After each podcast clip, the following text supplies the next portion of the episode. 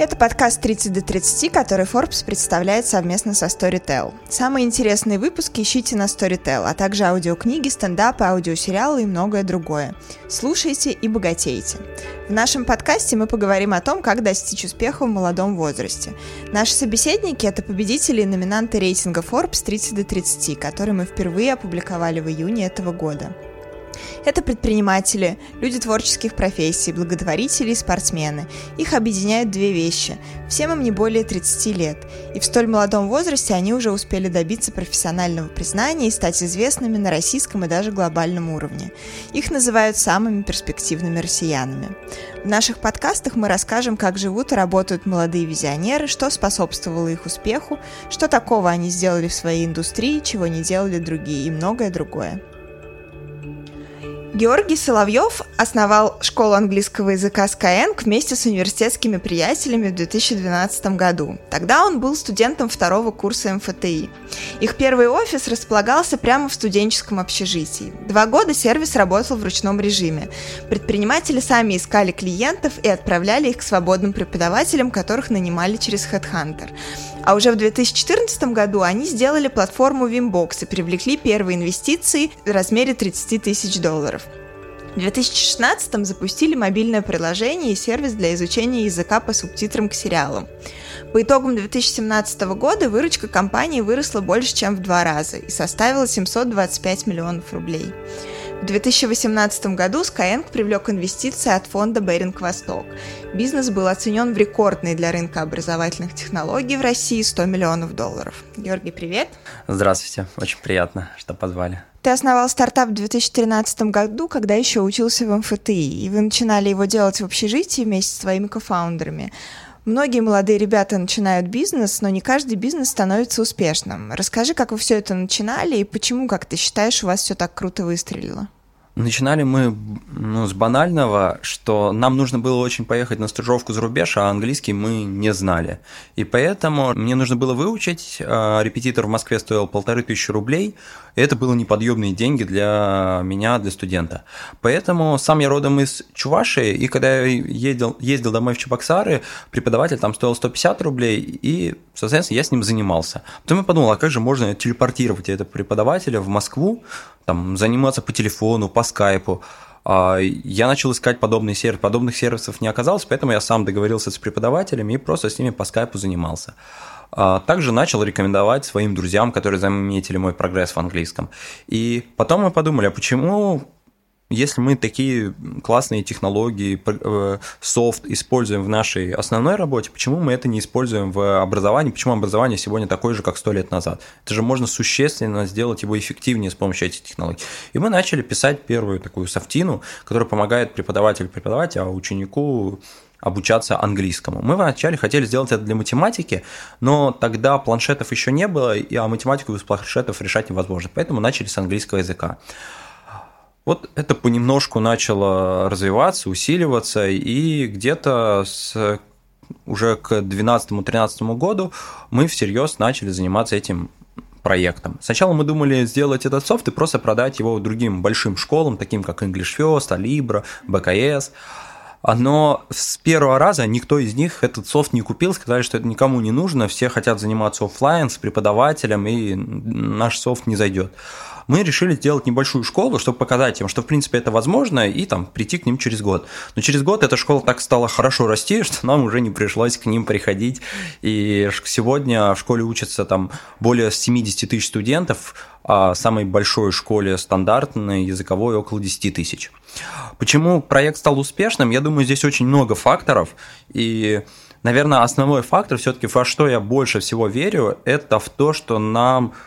Вообще, есть два основополагающих вещи, которые, считаю, определяют будущее любой компании. Первое – это корпоративная культура, это то, по каким принципам люди внутри друг друга, между друг другом коммуницируют. И второе – это ну, сами то, люди, которые вы нанимаете. То есть люди и корпоративная культура. Я думаю, мы сделали некоторый таки, такой фит там, людей в корпоративной культуре, которые стали успешным. Что такое люди? Лю- это люди, которые ну, ставят себе высокую планку, пытаются ее достичь, постоянно растут, развиваются, открыты новому. А что такое корпоративная культура? Это здесь я могу долго рассказывать. Это набор принципов Skyeng, которые стали основополагающими и без которых мы точно бы не смогли достичь то, что есть сегодня. У других школ английского языка просто этого не было. Угу. Эти принципы, они у тебя изначально были, ты про них знал, или они родились в процессе уже того, как вы строили компанию? Вот э, с самого начала, когда вы начали, какие ты совершил ошибки как руководитель, э, и что ты сейчас делаешь по-другому? Какие-то принципы были изначально, но большая часть принципов, она все-таки выкристаллизовалась в момент строя... построения компании. Мы очень много читали. Я прочитал более пятисот книг бизнес-литературы. Многие говорят, что... Там бизнес-литературу не нужно читать, это не имеет смысла, она там не помогает строить бизнес. Да, это так, когда вы уже построили много бизнесов и интуитивно это все знаете. Но пока вы ничего не знаете, точно лучше читать бизнес-литературу, чем ее не читать. Поэтому я из тех людей, которые прочитал много этой литературы, и оттуда выкристаллизовал эти принципы, которые уже позднее начал внедрять в компанию. Угу. А к чему вообще надо быть готовым, когда ты начинаешь свой стартап? Самая сложная вещь, я думаю, вот задача генерального директора, там, основателя компании – это несколько ключевых вещей. Первое – это стратегия, это понимать последовательность шагов, которым ты будешь достигать успеха. Второе – это собрать максимально сильную команду, до которой ты тоже можешь дотянуться. Третье – это взять на себя некоторые риски, потому что всегда кому-то в финале приходится брать риски, и чтобы команде комфортно работалось, риски должен взять вот основатель. И четвертое – это найти деньги, найти инвесторов, найти партнеров, которые в первое время при, ну, проинвестируют а, в компанию и помогут ее встать на окупаемость. Угу. А ты помнишь вот тот момент, когда вы наконец-то вышли из общежития и вот поняли, что полетело? Прям такого момента не было. Это было, наверное... Вот не было, и до сих пор нет такого момента. Мы до сих пор понимаем, какие есть челленджи, и мы до сих пор находимся в стадии стартапа. Например, а да, мы сделали английский язык, да, у нас сегодня обучают семьдесят тысяч студентов, да, мы понимаем, как сделать двести тысяч студентов, это будет. Но с другой стороны, мы понимаем, что это... Нужно совершенно другие технологии изобрести, чтобы это было не двести, а миллион студентов. И нужно делать не только английский, нужно делать математику. Это совершенно другой подход, совершенно другой софт. И это может не получиться. И мы до сих пор постоянно в стадии эксперимента. Поэтому у нас нет до сих пор ощущения, что все классно получилось. Нет, до сих пор мы каждый год, мы не знаем, как мы сделаем планы следующего года. Мы не знаем, получится у нас эта история или нет. Ну, например, сейчас, на следующий год, мы должны внедрить машинное обучение во все процессы работы с учителем, чтобы вплоть до того, чтобы голос учителя на лету изменялся. Мы не уверены, что технологически мы сможем это сделать, несмотря на то, что у нас есть команда, у нас есть инженеры, но, возможно, у нас это не получится технологически. А без этого невозможно сделать существенно качественнее образование. А как вы искали первые деньги, инвесторов? Как вообще вам удалось убедить ваших инвесторов, что нужно в вас вложиться? Убедить получилось достаточно легко, потому что первые деньги проинвестировал Эркин Адылов. Я до этого года полтора у него работал на его проекте, и когда, собственно, уходил, он позвал меня на разговор и сказал: окей, ты уходишь, но мы с тобой общались, я верю, что ты ну, классный парень, сделаешь крутые вещи, вот там, вне зависимости от того, что ты делаешь, а, вот тебе тридцать тысяч долларов, по какой-то, давай, оценке мы договоримся, вот я тебе готов завтра их перечислить. Вот так и получилось. Угу. По факту, а, первые инвестиции были благодаря тому, что до этого полтора года я...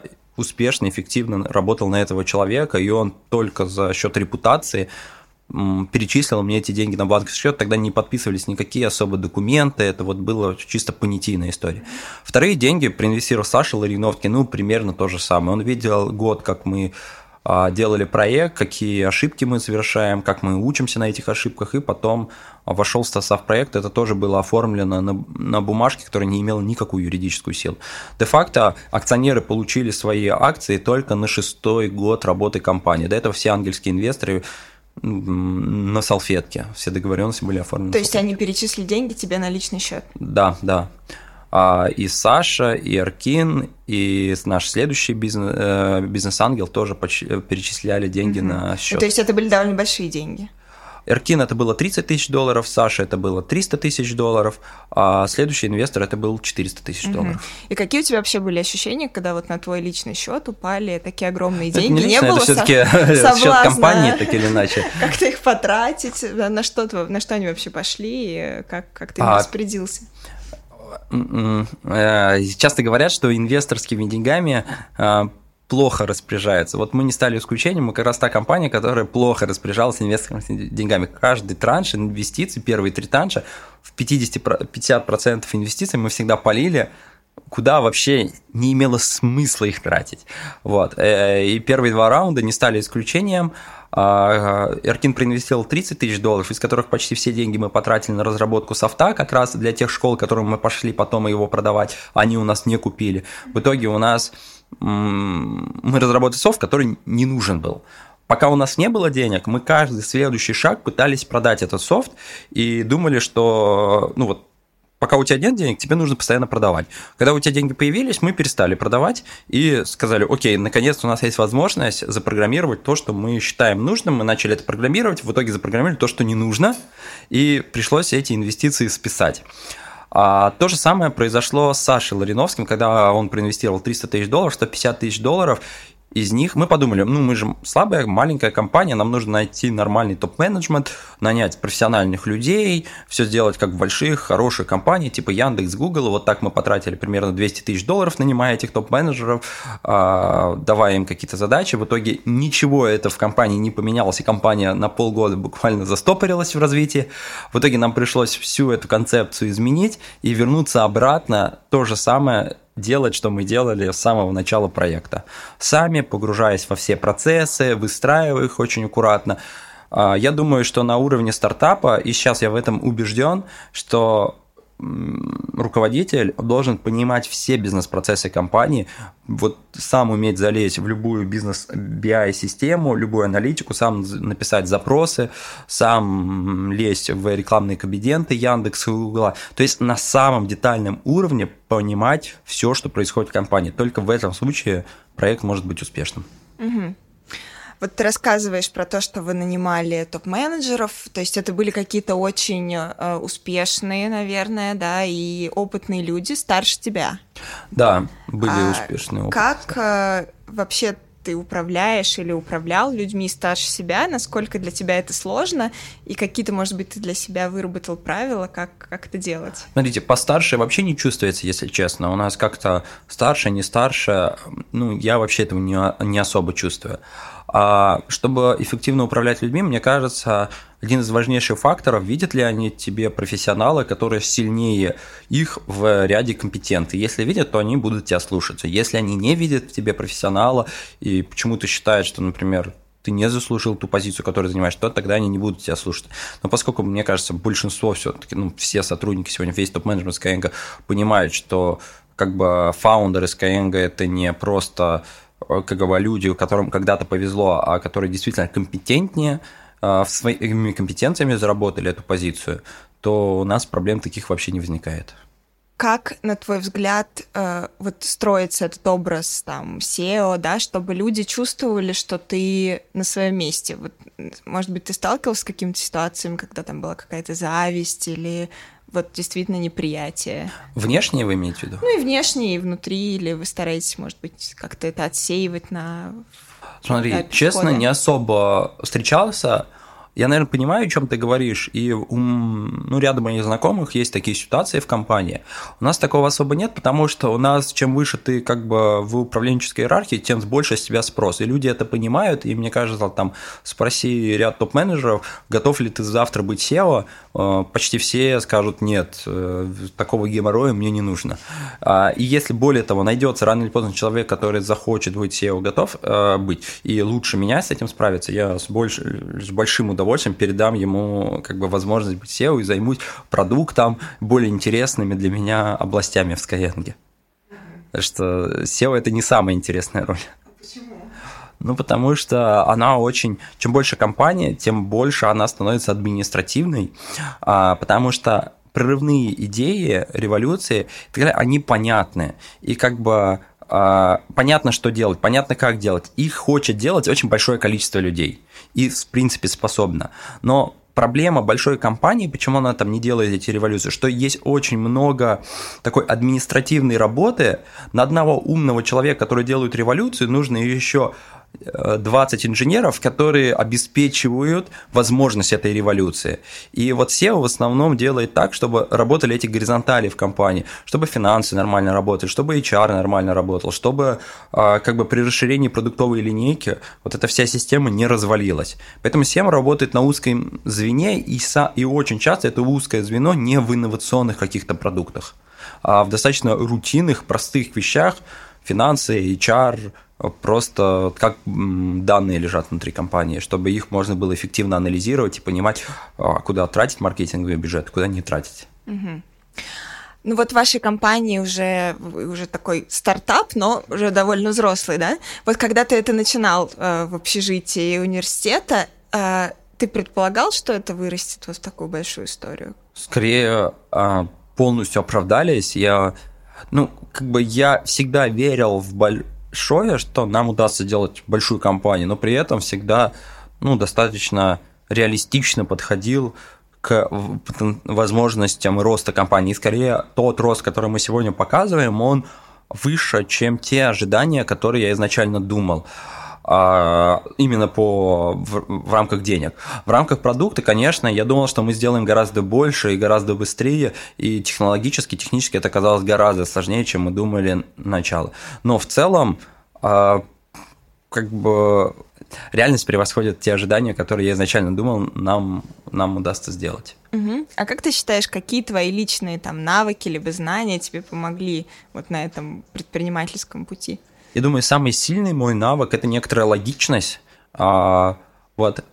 Я знаком с Колей Сторонским и как бы читал тоже его все интервью, сам его много с ним общался на уровне его принципов, ценностей и так далее. Вот Коля для меня как бы предел логичного человека, вот логика в чистом виде. Вот мне кажется, я в некотором смысле очень близок туда, что сильное качество, которое мне позволило именно вот в Skyeng сделать а, компанию, это как бы это принятие решений на основе логики а, и, вывод, и постоянный вывод некоторых принципов из предыстории, на основе которых в будущем принимать решения, не вмешивая сюда эмоциональное желание что-то делать или не делать, просто чисто логически принимать решения.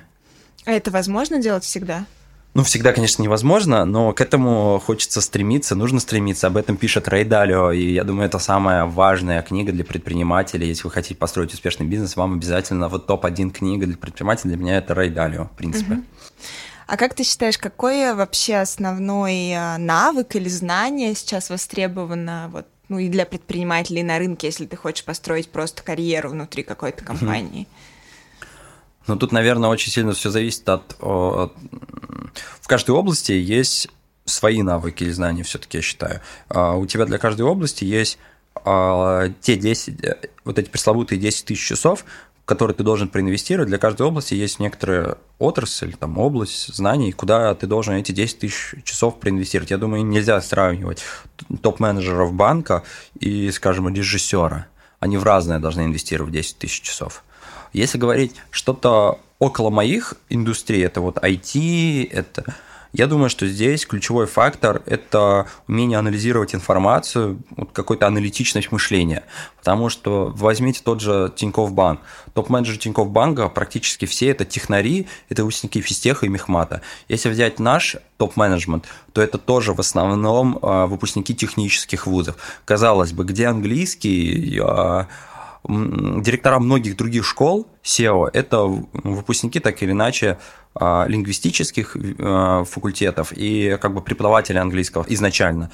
И это им не позволяет технологически взглянуть на их бизнес, выстроить правильно воронки, выстроить правильно продуктовую разработку, выстроить правильно аналитику принятия решений. Вот. А у нас все принятие решений основано на математике, на данных, на АБ-тестах и в принципе, нам не важно, что запускать, обучение английскому там, или какому-либо другому предмету. В ядре в своем компании будет одинаково. Я думаю, вот этот навык аналитичности, он нам позволяет быть сейчас сегодня лидерами, и мне кажется, в ай ти это самая востребованная история. Если человек хочет развиваться в области ай ти, цифровых технологий, то ему придется так или иначе технические скиллы обучить. У нас директор по маркетингу, а сейчас коммерческий директор, она пришла из журналистики, но это, наверное, был самый большой челлендж для нее. Мы ее учили распределением Гаусса, формулам АБ-тестов, и как бы это стал самый сильный буст с точки зрения ее как профессионала. А с точки зрения того, как делать пиар, как делать там эс эм эм и контент-маркетинг, она нас учила. Угу. А вот твоя личная история, что тебе помогло этот навык приобрести? Это твой там вуз тех, технический или, в принципе... В моем случае так? Это однозначно вуз технический, потому что в школе я очень много увлекался физикой, математикой. А вообще у меня есть такая миссия, я верю, что люди не должны умирать. И я всем про это говорю. У меня появились какие-то деньги, и все свои свободные деньги я инвестирую в эту миссию. И даже вот был главный редактор Форбса много лет назад, Максим Кашулинский. Вот сейчас мы с ним запустили новые СМИ, которое будет анонсировано, которое будет запущено осенью. И там мы будем писать как раз про всякие штуки, которые продлевают жизнь, делают ее более здоровой, эффективной. И вообще, что происходит в современной науке, в современных тенденциях, чтобы там, мы, нам никогда не пришлось умирать. И я почему-то, как маленький был, вот четыре мне годика было, пять лет, я вот почему-то об этом уже задумался, и где-то с шести лет начал бегать в нашу там городскую библиотеку, прочитал все книги, там, которые «Хочу все знать», они как-то вот так назывались а в детстве. Такие была энциклопедия, mm-hmm. там сто книжек. Вот. А, и мне очень было интересно, чего нужно изучать, чтобы... Вообще, что нужно делать, чтобы люди перестали умирать? Мне казалось, что это фатальная проблема человечества. Ну, как же так? Вот я, мама, там, сестренка и так далее, мои друзья, вот мы когда-то умрем. Нет, и мы ничего на это не делаем. Нет, надо что-то делать. И тогда мне показалось в школе, что самая фундаментальная наука, которая может ответить на этот вопрос, это физика. И я занялся, поставил себе цель. Окей, я учился в достаточно плохой школе, причем с лингвистическим уклоном. Вообще физику, математику нам не особо преподавали, но я поставил себе цель поступить в нормальный вуз и стать математиком, физиком, начал заниматься. И там в четыре итерации там, менял школы каждый год, но в итоге поступил в физмат-лицей, из которого выиграл Всероссийскую олимпиаду по физике. После этого поступил на физтех. Там я уже подумал, что все отлично, я начал там изучать физику, но там я понял, что физика не самая фундаментальная наука, и переключился уже больше на математику, биологию, которые смогут...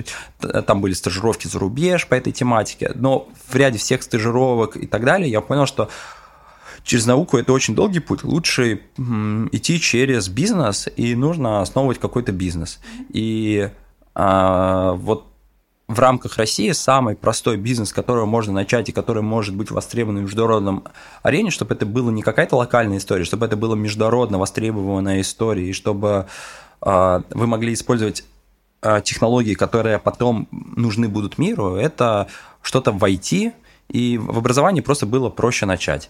Отвечая более конкретно на, ваш, на твой вопрос, а, безусловно, это и школа, где я выигрывал постоянно там, разного уровня олимпиады по физике, математике, информатике, а потом это вуз, все-таки физтех, ФОП, это там у меня было пять одногруппников, а, это золотая медаль международной олимпиады по физике.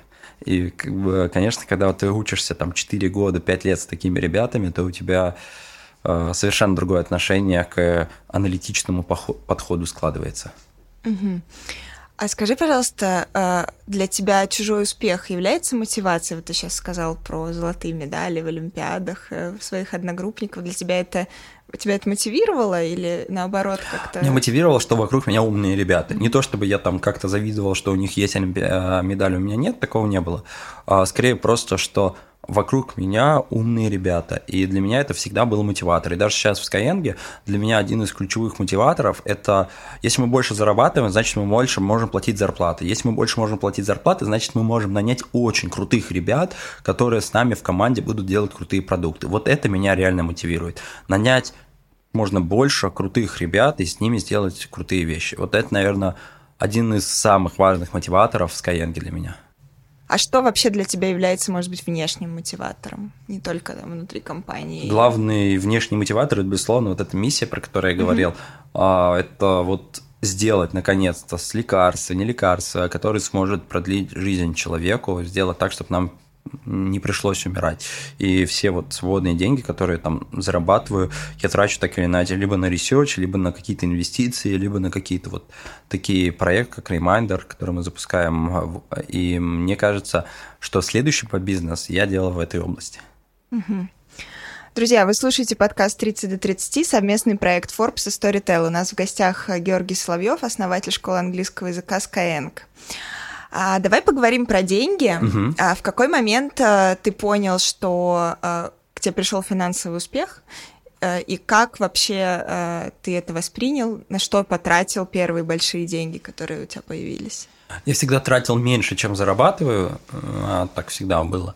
А первый раз какие-то большие деньги у меня оказались, когда вот а, к нам как-то приехал инвестор наш первый и увидел, как мы живем, в каких условиях, и сказал нам такую фразу, что так продолжаться не может, вы так не построите никакую большую компанию, давайте сделаем так. От каждого полпроцента, я покупаю у вас по полпроцента, неважно какая оценка. И тогда он мне перечислил, я помню, шестьдесят тысяч долларов. И это были первые такие большие деньги, которые оказались у меня в личном распоряжении. А, еще он запретил нам тратить их в бизнес. Это вот принципиально его было условие, чтобы мы потратили на себя. И тогда я помню, мы купили, я купил себе первый нормальный телефон, первый нормальный компьютер. Я пошел на... купил ряд образовательных курсов в Москве по бизнесу, предпринимательству, менеджменту. Тогда мы поехали на... Я тогда поехал на конференцию в Англию, на БЭТ, это самая большая конференция в Европе, выставка образовательных, ну, образовательных компаний. И его задача была, чтобы мы получили опыт, как бы взаимодействовать. Он говорил, что если вы там не пользуетесь самыми последними средствами техники, не ездите на эти конференции, там, не тратите эти деньги, то как же вы вообще сможете копировать у лидеров качество продукта? Вы никогда не поймете, что такое качественный продукт. И, наверное, вот это были первые действительно значимые для меня деньги и первые значимые деньги, которые я, по сути, полностью вложил в свое развитие. До этого первые деньги, которые у меня появились, это когда я выиграл Всероссийскую Олимпиаду, мне дали президентский грант, это там около тридцать плюс еще сколько тысяч, ну там тысяча пятьдесят мне дали. Это были вот первые вообще деньги, когда-либо большие у меня появившиеся, это был одиннадцатый класс, а я их потратил на покупку компьютера а, и полностью собрал сам себя. Для меня это была большая гордость в институт. А, я поехал, не брал мамы никакие деньги, полностью купил себе все вещи, и, ну, там, то, что нужно для института. Первые полгода mm-hmm. я себя полностью обеспечил. А расскажи, тебе твои родители как-то в бизнесе изначально на первых этапах помогали, там, может быть, если не деньгами, то советами, и как они вообще относятся к тому, что ты делаешь? А, смотри, нет, не помогали, потому что, ну, у меня мама доктор, она как бы ни советом, ни тем более деньгами помочь мне никак не могла. Отец у меня был все-таки предпринимателем, а сейчас инженер, но это все-таки было достаточно давно, и поэтому тоже ни деньгами, ни советом он особо помочь не мог, скорее всего, больше моральной какой-то поддержкой. Но в целом это для них, это для мамы это было особо непонятно, и более того, она очень боялась. Вот она из той из тех там, девяностых, восьмидесятых Советского Союза, которые очень боятся всего, что касается бизнеса, предпринимательства, что это как бы за это ну, могут посадить, это там страшно и прочее. Скорее, они больше отговаривали со стороны мамы, мои родственники, чем говорили «занимайся».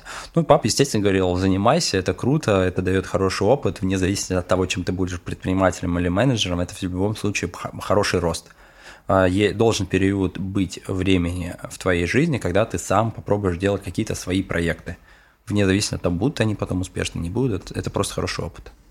Угу. То есть просто они тебя поддерживали так, морально. Да, да. Но сейчас они, наверное, очень гордятся твоими успехами. Да, сейчас, да, сейчас гордятся, конечно. А скажи, пожалуйста, какие у тебя вообще есть лайфхаки для того, чтобы быть продуктивным в бизнесе и просто там в какой-то личной жизни? Мы с партнерами заморочены на эту тему, потому что мы считаем, что это основное узкое звено, которое не позволяет там бизнесу достаточно быстро развиваться, это чаще всего оно в фаундерах лежит. А для нас узкое звено, мы и так тратим все свое свободное время на работу, для нас основное узкое звено – это то, что у нас просто не хватает сил, энергии, и поэтому мы решили прокачать себя с точки зрения энергии. Поэтому мы взяли и максимизировали, и как бы автоматизировали все максимально рутинные операции и минимизировали время на их затраты. Например, мы поселились около офиса, там, от офиса до моего дома мне там три минуты идти. А мы выстроили всю экосистему дома, это и концентрация углекислого газа, и там, температура, и влажность, чтобы можно было максимально эффективно высыпаться. Это и всякие препараты, мы регулярно сдаем кровь, у нас есть э, доктора, которые за показателями всеми следят и добавляют нам те или иные препараты, добавки, витамины, которые позволяют нам снова быть в высокоэнергетическом состоянии. По факту это все позволило нам как бы выдерживать все большие нагрузки, гораздо больше, чем это было там три-пять лет назад. И, конечно, безусловно, без этого, мне кажется, управлять бизнесом практически невозможно. Ну, а что это вот с практической точки зрения, ежедневные какие-то твои ритуалы, которые ты там каждый день чего придерживаешься? Ну, во-первых, если вы спите, это экосистема в спальне. Опять же, это все инструменты, которые поддерживают нужную влажность, температуру и концентрацию углекислого газа. Вот, это первая история. Вторая история – это... Это разные рода биодобавки, которые вы принимаете утром, я принимаю утром, днем, вечером, чтобы лучше проснуться, быть более энергичным, вот такая история. Третий лайфхак, опять же, практически нельзя тратить время на дорогу, офис максимально близко к дому. Сейчас в офисе мы строим за свои деньги тренажерный зал, чтобы, опять же, наши сотрудники, потому что наличие спорта увеличивает эффективность процентов на двадцать-тридцать, просто вашу энергию. Тратить время, если днем ну, или вечером нужно куда-то идти, дополнительно это очень трудозатратно. Поэтому самое простое, вот мы сейчас придумали, мы арендовали подвал и сделали там тренажерный зал для себя и ребят. Вот. Это увеличит нашу эффективность. Дальше все автоматизация всех бытовых вещей. Я нанял, ну, по факту, домоработницу, которая полностью готовит, полностью там убирается. Это, да, стоит немалых денег, но зато это меня, меня освобождает много часов работы в течение недели, и я вообще про это не забочусь, и все, что я делаю, это только работаю. Это, конечно, позволяет мне сфокусироваться и быть более эффективным на работе. Ну и вот всякие такие более мелкие лайфхаки. Общий принцип – смотрите свою э, юнит-экономику времени, на что вы в течение недели тратите времени, и все непродуктивные операции, которые не помогают вашему бизнесу, максимально пытаетесь урезать. Такой очень э, математический подход. Ну, например, та же еда. Если вы как бы идете кушать, это надо пойти в кафе, это дождаться, пока вам принесут ваш заказ, покушать, вернуться обратно. Это в течение дня получается у вас там обед, ужин, наверное, еще там, раз покушать этому можно полтора-два часа уходить на все это. А, а у меня сейчас на обед уходит десять минут, потому что там в, моя домоработица в ланчбоксе мне приходит, приносит строго определенную еду, которая уже там по калориям, по всему рассчитана. Я быстро ее съел за десять минут, все, я как бы пошел дальше работать, и иногда я могу есть во время встречи или там читая что-то, и я не трачу на это время.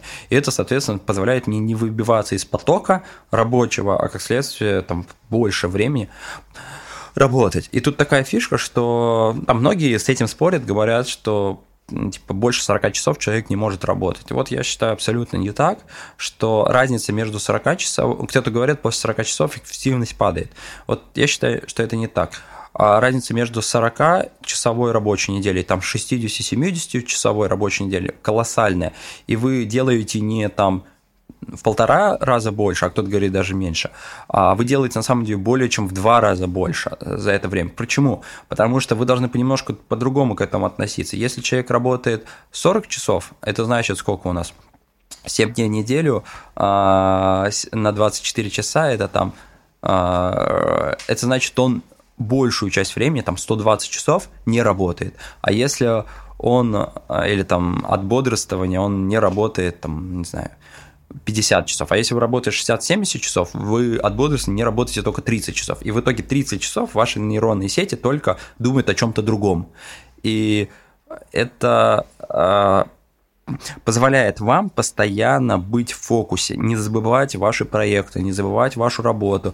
Вот вы засыпаете, вы думаете о работе, вы просыпаетесь, вы думаете о работе. Да, безусловно, не каждому в жизни такой ритм подходит. Но если вы хотите достичь больших результатов, э, будь то в спорте, предпринимательстве, менеджменте, неважно в чем, у вас должен мозг круглосуточно думать о ваших целях и искать варианты, как их достичь. А как не сойти с ума при таком режиме? Часто спрашивают такой вопрос. Ну, как ты к нему привыкаешь? И, опять же, тот же Коля Сторонский живет в таком режиме, тот же Даня Шулейко, который у вас в «Стюати, Андрей Стюати» победил, тоже живет в таком режиме. Мы с ними это все обсуждали, все они, все мы живем в примерно в таком режиме. Да нет, человек не сходит с ума. Просто если есть цель, есть желание, то это нормально, и только так можно достичь высоких результатов. Я не видел никогда людей, которые могли работать, не знаю, там двадцать часов в неделю и достигать высоких результатов. Такой возраст только после того, как ты по семьдесят восемь часов, восемьдесят часов в неделю вкалывал в течение долгого времени, потом ты, как Олег Тиньков, можешь работать по десять-двадцать часов в неделю. Но только после того, как у тебя есть крутая команда и миллиардная компания. Но никак не наоборот. Ты вот сейчас называешь там имена Николай Сторонский, Олег Тиньков. Скажи, у тебя есть какие-то предприниматели, которые для тебя как референсы, но не обязательно там ты хочешь их как-то копировать, а что-то вот тебе в них нравится, и ты за ними следишь, там, за ними, за их компаниями. Если да, то кто это и чем они тебе нравятся? Безусловно, я очень часто общаюсь с сверстниками, с ребятами, которые старше меня, чтобы обмениваться лайфхаками, опытом, который помогает им быть успешными. И тут, наверное, важно отметить, что, наверное, не нужно общаться с людьми на порядок сильнее себя, потому что, ну, это не сильно помогает, а нужно примерно сверстниками или чуть сильнее. Поэтому для меня образцы, с которыми именно я беру советы, это ряд топ-менеджеров Тинькофф Банка. Это там тот же Даня Шулейко, это тот же Коля Сторонский, с которым мы периодически общаемся. Вот это вот примерно тот круг, у которых я беру секреты и лайфхаки, которые постоянно применяю в своей жизни. Угу. Слушай, ну есть же вот такое мнение, да, что даже нанимать в компанию себе нужно людей, которые сильно круче тебя. Вот почему ты считаешь, что это не так? А это так и есть. Ну то есть мы нанимаем в компанию в каждое конкретное направление люди, которых мы нанимаем, сильнее меня. Это я абсолютно с этим согласен. Я имею в виду, что общение с Олегом Тиньковым, ну, Олег, он просто эти вещи проходил сильно давно, и он уже их не помнит. Помнят и проходят сейчас его топ-менеджеры. Вот у них это прям...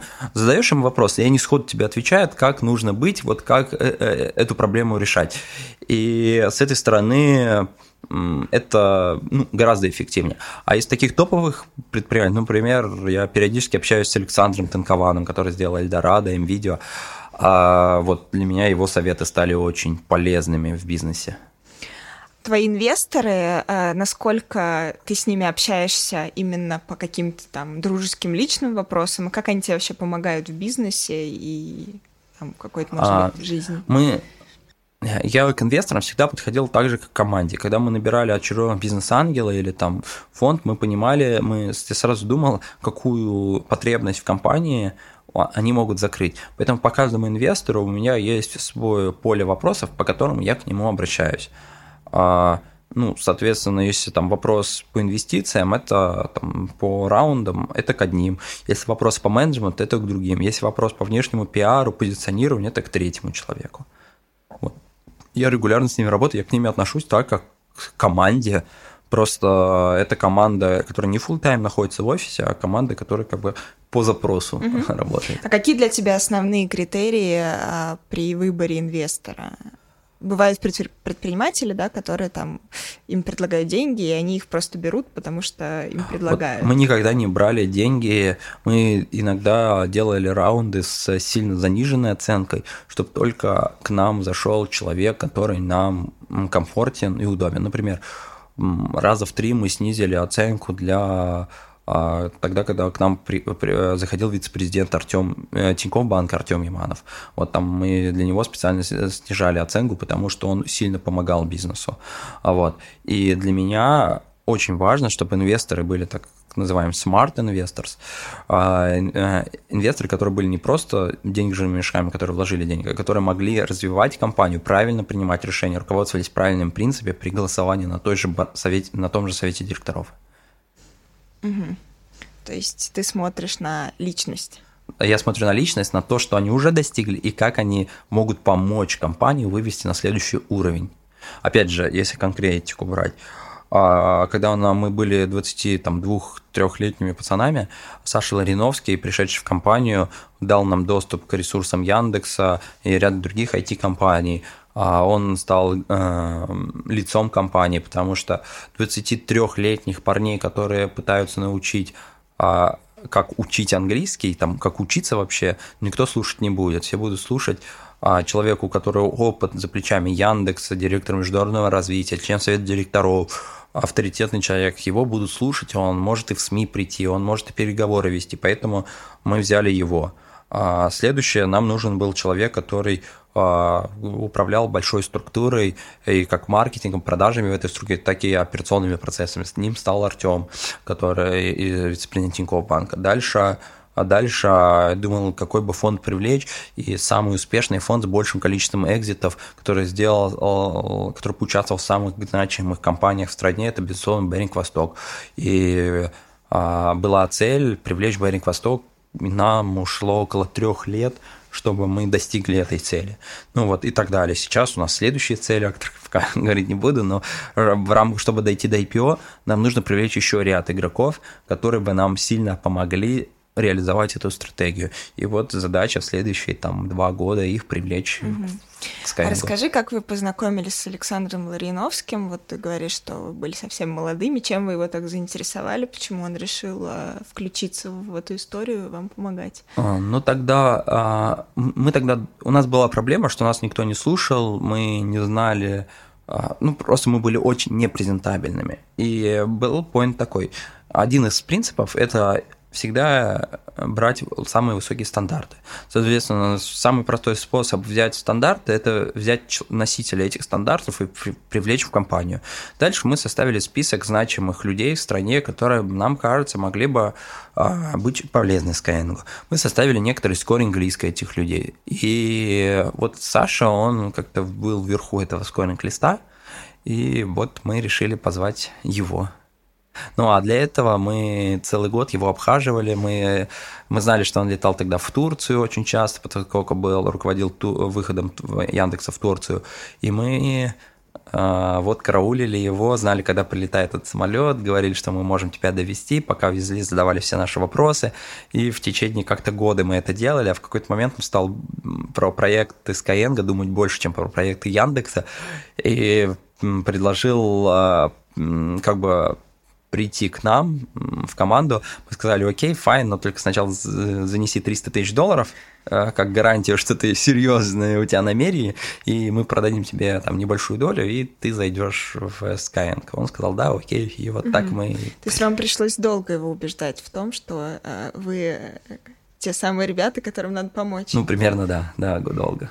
А какой твой совет а, начинающим предпринимателям, вот, которые хотят получить там, ментора, инвестора, может быть, там, адвайзера, что им нужно делать, чтобы я на думаю, них обратили внимание? Вообще, я думаю, в первую очередь, на, есть, я всегда даю такой совет, в первую очередь надо понять, что вы хотите. Вот представьте себя через несколько лет, что конкретно, что конкретно вы хотите достичь.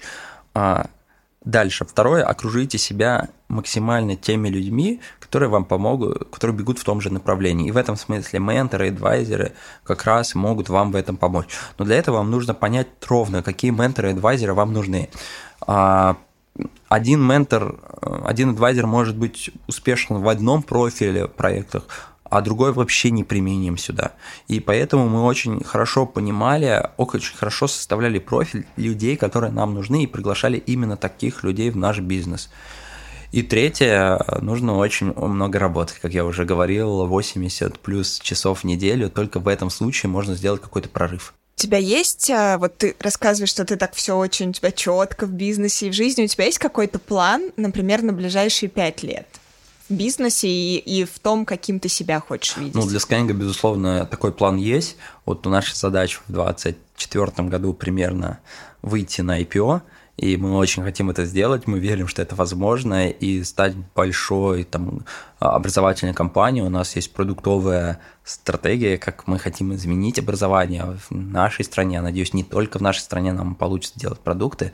Вот. В, ну и для себя, соответственно, тоже в рамках вот миссии, то, какие проекты хочется запустить. Я думаю, в ближайшие десять-пятнадцать лет вообще ландшафт образования очень сильно поменяется, то, как будет работать образование, это во-первых. А во-вторых, ландшафт вообще, что все, что связано с продолжительностью, жизнью, энергией, сильно появляется, поменяется.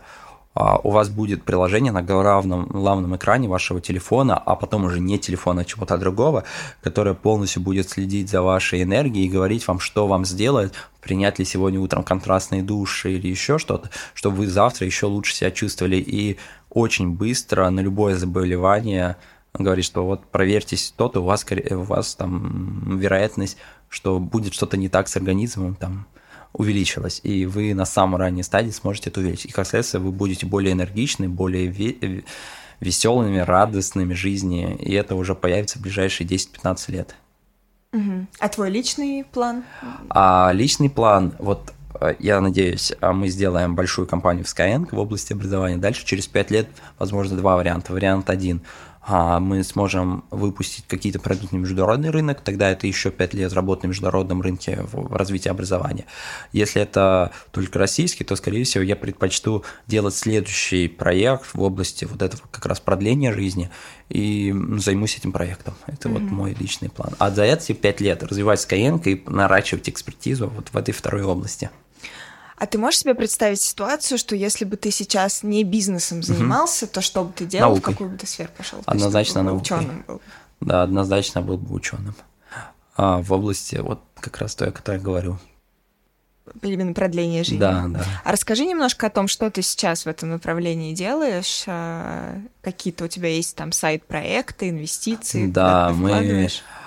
Что мы делаем? Мы делаем, мы делаем это с партнером, с Харитоном. Это твой партнер по Skyeng. Да, по Skyeng. Мы первое, мы сейчас запускаем такое, такой интернет-журнал, мы назвали его Reminder, в котором будем писать под ну, удобным для человека читаемым языком. Переписывать все самые последние достижения в области как раз продления жизни, искусственного интеллекта, то, куда движется общество. И мы написали уже достаточно большое количество статей с журналистами. Главным редактором этого журнала стал Максим Кашулинский, который когда-то был главным редактором Форбса и Репаблика, насколько я помню. Вот. А вот это первый наш проект. Второй, мы периодически сейчас проводим митапы и такие конференции в области, опять же, того же продления жизни, искусственного интеллекта. Будет конференция осенью. А далее, ну, там, я инвестирую в некоторые приложения по, в этой области. Но вот, наверное, это сейчас основной спектр. Сейчас это стадия получения максимальной информации, как это работает, и запуска каких-то мелких а, проектов. Ну, например, мы внутри компании небольшой проект запустили, когда взяли несколько идеологов а, там, и попытались максимально оцифровать их жизнь, наших топ-менеджеров, менеджеров компании, а, и разные вот эти... предложить им разные интервенции в области, как лучше спать, как лучше там, что лучше кушать, как быть более энергичным. Мы сейчас делаем тесты, насколько это помогает людям делать больше работы, там, лучше себя чувствовать. Вот посмотрим. Это то же самое, как в первом, на втором курсе института я делал сам, программировал небольшие тулзы для того, чтобы онлайн заниматься английским языком. Это были такие пристрелочные истории. Вот сейчас тут та же стадия пристрелочная, она продлится, mm-hmm. может быть, три-четыре года, а, до тех пор, пока не созреет понимание, что в этой области можно сделать. То есть ты хочешь сделать какой-то коммерческий продукт из этого? Я хочу, как бы, ну, я думаю, успешным и сильным продуктом могут быть только коммерческие продукты. Только коммерческие продукты, которые сами зарабатывают, потому что наличие того, что тебе люди денег платят, это значит, ты кому-то нужен. Вот я на, так на это смотрю. Угу. Поэтому, да. А что для тебя вообще, в принципе, успех? Что для тебя значит успех? Здесь, наверное, одного подкаста не хватит. Просто у меня есть детальное какое-то внутреннее представление, как будет должен выглядеть мир через сто, двести, триста лет. И я очень хочу приблизить мир к этому видению. Вот то я верю, что фундаментально разные люди, это на самом деле не разные люди. Ну, например, если вы меня попросите дать вам, подать вам воду, я подам вам воду. При этом свое ухо вы подать вам воду попросить не можете. В этом смысле вы мной управляете лучше, чем вашим ухом. А с помощью разных интерфейсов мы с вами достаточно плотно можем быть на связи по телефону, лучше, чем сто двести тысячу лет назад тем более. И в этом смысле все люди – это некоторый один общий организм, и мы становимся все ближе и ближе друг к другу. А что будет через... Сегодня, чтобы даже вот этот подкаст записать, нам нужно потратить там, несколько часов времени, потом вы э, его опубликуете, как бы отредактируете. А как было бы проще, если бы просто это упаковывал в флешечку и по интернету вам пересылал бы эти данные, они сразу заливались бы в ваш мозг. Вот так будет, вот мир туда пойдет. Коммуникации будут ускоряться, качество, эффективность, скорость, достоверность коммуникации будет сильно меняться. Соответственно, и человек... сильно преобразуется. Сейчас а, мы живем в этом мире, но при этом мы тратим очень много ресурсов, чтобы сделать там, ту одежду, которую, на которую я, вы на себе носим, а, нужно очень много ресурсов человечества. А, зачем это нужно? Если бы мы жили все в виртуальном мире, у нас бы были любые дома, которые мы захотим, любая одежда, которую мы захотим, да все, что мы захотим, при этом это бы... не потребляло столько ресурсов нашей планеты. Это все можно сделать, и через там, двадцать-тридцать лет это точно будет. Мы будем жить не в реальном мире, а в виртуальном мире, и со всеми плюшками этого мира. И поэтому коммуникация изменится, изменится среда нашей жизни. И как следствие из вот человека, Homo sapiens, который есть сейчас, мы перейдем в следующую версию человека, это Homo Deus, про который там недавно была большая книга, и вот мне хочется приблизить это состояние, я верю, что это будет следующий а, этап в жизни человечества. Я вот, не знаю, внутренне как-то это представляю, мне очень хочется это сделать, и все проекты, которые я делаю, они больше всего направлены туда, и удовольствие от движения туда я получаю гораздо больше, чем удовольствие там, от любой, не знаю, машины, там, не знаю, ну вот от любой бытовой история. Мне кажется, он, в них смысла нету. Реально, через тридцать лет Бентли у вас или не Бентли, разницы не будет никакой, потому что у всех будут Бентли. Какая разница? Ну, здесь это такая мелочь, а, ничего не значащая, и для меня она ничего не стоит. И, но при этом понимание, что мы можем сыграть в эту блестящую, интересную игру и изменить человечество, сделать переход Homo Deus, это лучшее, что может быть. И я думаю, мы здесь живем в очень счастливый период времени, когда мы серьезно можем поменять историю человечества. Вот как-то так. Круто. Скажи, если бы у тебя была возможность вот сейчас дать себе совет вот угу. туда в двенадцатый год, когда ты только-только начинал там пилить стартап в общежитии, что бы ты себе посоветовал сейчас? Наверное, каждый себе бы разное посоветовал. Наверное, для каждого человека можно было разным советовать. Конкретно если себе, что бы я сказал? Наверное, я бы советовал себе больше действовать. Но в целом любому человеку я бы всегда даю три совета. Первое – понять, что ты хочешь. Вот чем детально ты это поймешь, тем больше вероятность, что ты туда придешь. Второе, окружить себя людьми, которые бегут в том же направлении, коллегами, друзьями, менторами, тренерами и так далее. И третье, очень много работать. Вот эти три базовые вещи, сделав которые, мне кажется, ну, все что угодно можно достичь. А у тебя возникали когда-нибудь мысли все вообще бросить? И... Первые времена возникали, когда стресс был чересчур большим, и я был к нему не готов. И они действительно в первое время бывали такие истории. Чем дальше, чем они меньше становятся, все-таки стрессоустойчивость у организма становится больше. Но вначале, mm-hmm. да, честно, были такие мысли. И что тебе помогало справляться? Было коллеги, ну то есть фаундеры. Всегда у одного из фаундеров по законах, по математическим законам, больше энергии, чем у других, и это тот, у кого больше энергии, вытаскивал всех остальных из кроватей и заставлял пинками ехать на работу. Потом на следующий день он также лежал, и кто-то другой вытаскивал его, и то же самое пинками заставлял ехать на работу. Вот я думаю, это некоторая коллективная такая... Мы друг друга пушили делать и двигаться дальше. Вот как-то так. А вы учились вместе? Мы учились вместе, вместе да. Вместе жили в общежитии? Да, мы учились вместе, вместе жили. И тут важно отметить, что мы не были друзьями. Мы все-таки вот эти четыре человека были подобраны не из принципа, что мы дружили, а из принципа, что они были лучшие на своем факультете, в своем году обучения. И вот я именно по такому принципу набирал ребят. То есть ты был движущей силой? Ну, я был первым, кто... Я просто понял, что какие навыки нужны в компании, и взял двух-трех разных людей из физтеха, которые там принципиально разные, но у каждого своя сильная сторона. И опять же, мы не дружили, мы, мы знали, конечно, друг друга, но мы были профессионалами с потенциалом в тех областей, которые мы в итоге занялись. И вы до сих пор все работают в компании? Да, все работают в компании, уже на разных ролях. Кто-то справился с ростом компании, смог менеджерить большие проекты, кто-то не справился, и он стал как бы, ну, просто не топ-менеджером, либо обычным менеджером, либо там, возможно, даже уже специалистом. Но это уже от каждого человека зависит, как человеку комфортно. Гош, спасибо тебе большое за такую вдохновляющую твою историю, разговор.